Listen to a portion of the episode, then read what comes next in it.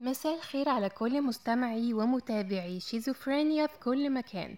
معاكم آية طارق في حلقة جديدة من برنامج دايرتنا. برنامج دايرتنا بيكون معاكم كل أسبوع يوم السبت الساعة 8 مساء. وأي أختاه عندها مشكلة بتبعت لنا وبنفكر فيها سوا مع بعض ومش ضروري إن إحنا ناخد كل حاجة على أعصابنا ولكن نتكلم مع بعض بصوت عالي. والحقيقة جالنا مسج فيها كمية خداع كبير يلا نعرف إيه مشكلة النهاردة. أختي من سنة اتخطبت صالونات لواحد وسألنا عليه وعلى أهله وكانوا كويسين. بس هي ما كانتش مرتاحة ومن غير أسباب ابتدت تشك فيه.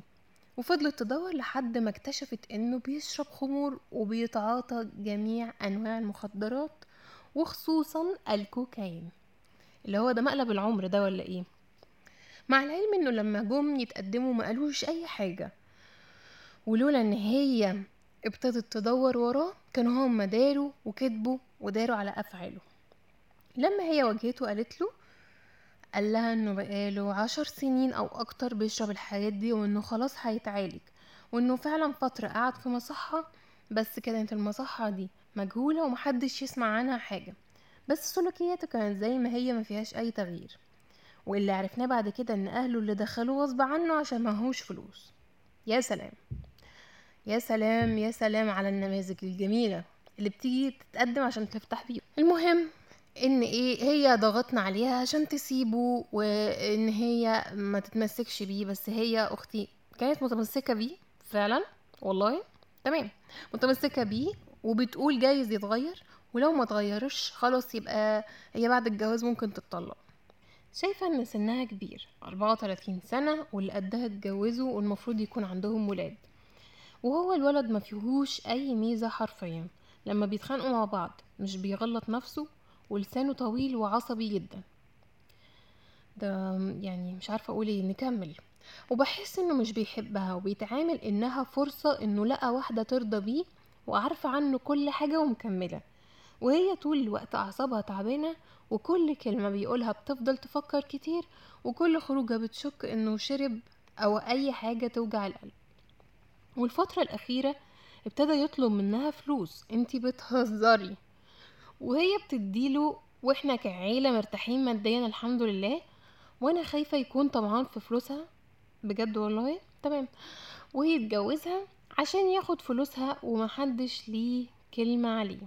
وإحنا ملناش حد والدنا ووالدتنا متوفيين ورافضين تدخل أي راجل من العيلة عندنا في الموضوع. مبدئيا كده إحنا بنتكلم قدام حالة من الاستسلام غير طبيعية. يعني إيه أنا اكون مستسلمة إلى هذا الحد لشخص لا يمكن يبقى امين عليا لا يمكن يفتح بيت لا كمان بيهني وبياخد مني فلوسي ولا بيحترمني ولا بيحترم أهلي ولا عمل الحساب لأي حاجة أقدر ابني عليها اساسيات الجواز اللي هي احترام آه، تبادل آه، فكر آه، تأسيس بيت هو ما عندوش أي حاجة أنت ليه قابلة بده؟ يعني إيه إيه اللي بيخليكي تقبلي بده؟ عشان سنك كبير عشان الناس هتقول عليكي إيه؟ طب ما أنت ممكن يبقى سنك صغير وما تتجوزيش برضو عادي على فكرة. ممكن يبقى سنك كبير وتعيشي معاه وهتعيشي أيام أسود مما كنتي فاكرة إنك ممكن تعيشيها لو ما اتجوزتيش.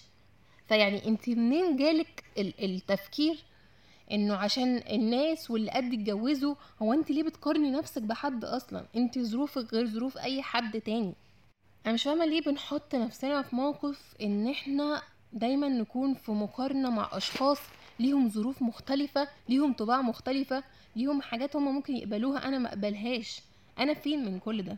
يعني انت ليه مستقلية بنفسك قوي كده؟ ليه شايفة إن انت عشان سنك كبر وما اتجوزتيش إنها حاجة نقص فيكي؟ يعني سنة الحياة بتقول إن الحياة بتستمر مش لازم إن أنا أتجوز مش لازم إن أنا أكون في ارتباط ال- اللي لازم هيحصل إن الحياة تستمر تستمر بقى إزاي؟ بأي شكل من الأشكال. أهم حاجة ما يكونش جاي على حساب كرامتي ما يكونش جاي على حساب نفسي.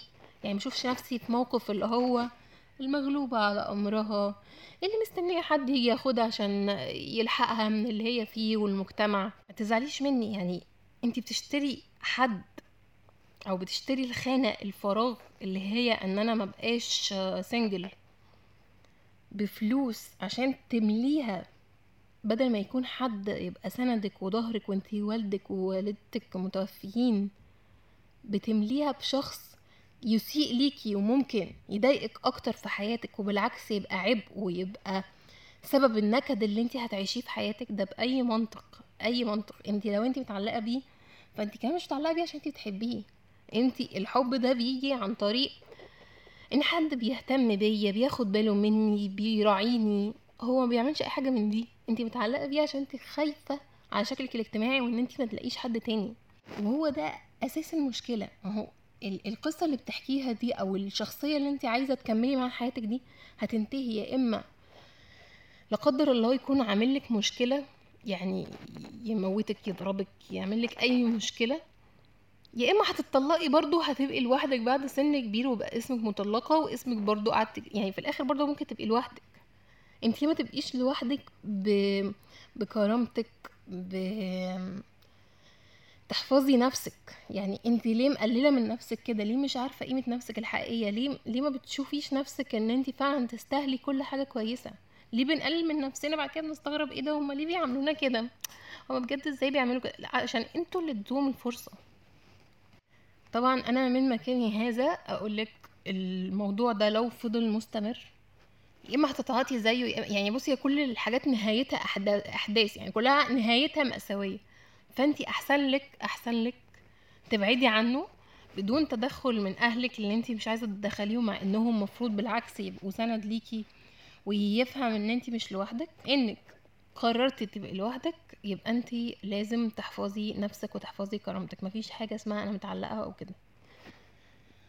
أنا شايفة إنه التقليل من النفس وعدم احترامها بيجي منك انت الأول. لو انت ما عملتيش احترام لنفسك غيرك مش هيحترمك. يعني انت اللي بتحطي الخطوط اللي غيرك يمشي عليها. فما بالك بقى حد هيشاركك حياتك. انت ما قلتيش في أي حاجة من الحاجات دي إن هو هيشاركك. مفيش أي حاجة من الحاجات دي تبين إن هو فعلا هيشاركك. ده بالعكس. ده هيخلي حياتك جحيم حقيقي. أنا من كل قلبي بتمنى لك إن انت فعلا تقدري تخرجي من الموقف اللي انت حطيتي نفسك فيه ده وتقدري ربنا يكرمك بحد أحسن وتقدري نفسك وتفضلي تدعي ربنا وتقربي له. يعني هو ده اللي ليكي. ربنا هيبعت لك حد. والحد ده مش هيكون أي حد عادي لأ حد يبقى فهمك صح يقدر يكون شريك حياتك يبقى سند وظهر و... وتشاركوا بعض في كل حاجة في حياتكم مش تشاركوا بعض إن أنتوا آه، تستغلوا بعض أو ما تحترموش بعض أو ما تتقبلوش بعض. آه، في حاجات بتبقى باينة من الأول وربنا بينهولك في فترة الخطوبة إن هو شخص مش مناسب أنا مش عارفة ليه بنكمل يعني ربنا بيدينا إشارات وانت نفسك مش مرتاحة وكملتي وعدم ارتياحك كان في محله. فبليز ما تعملوش كده في نفسكم. في النهاية أتمنى لك كل الخير وأتمنى فعلا إنك تلاقي شريك حياتك اللي يقدرك. بس أتمنى لك أكتر إن انت تقدري نفسك وما تهنيهاش وما تستقبليش أو ما تقليش منها وتقولي على أي حاجة بتقلل منها عشان شكل اجتماعي أو الناس بتقول إيه. أهم حاجة انتي شايفة نفسك إزاي وطول ما انتي شايفة نفسك قليلة عمر ما حد هيجي يشوفك حد كبير. لازم تفكري في نفسك وتقدريها. كانت معاكم آية طارق في دايرتنا. أشوفكم الأسبوع اللي جاي مع مشكلة جديدة وإن شاء الله ربنا هيكرم الناس كلها.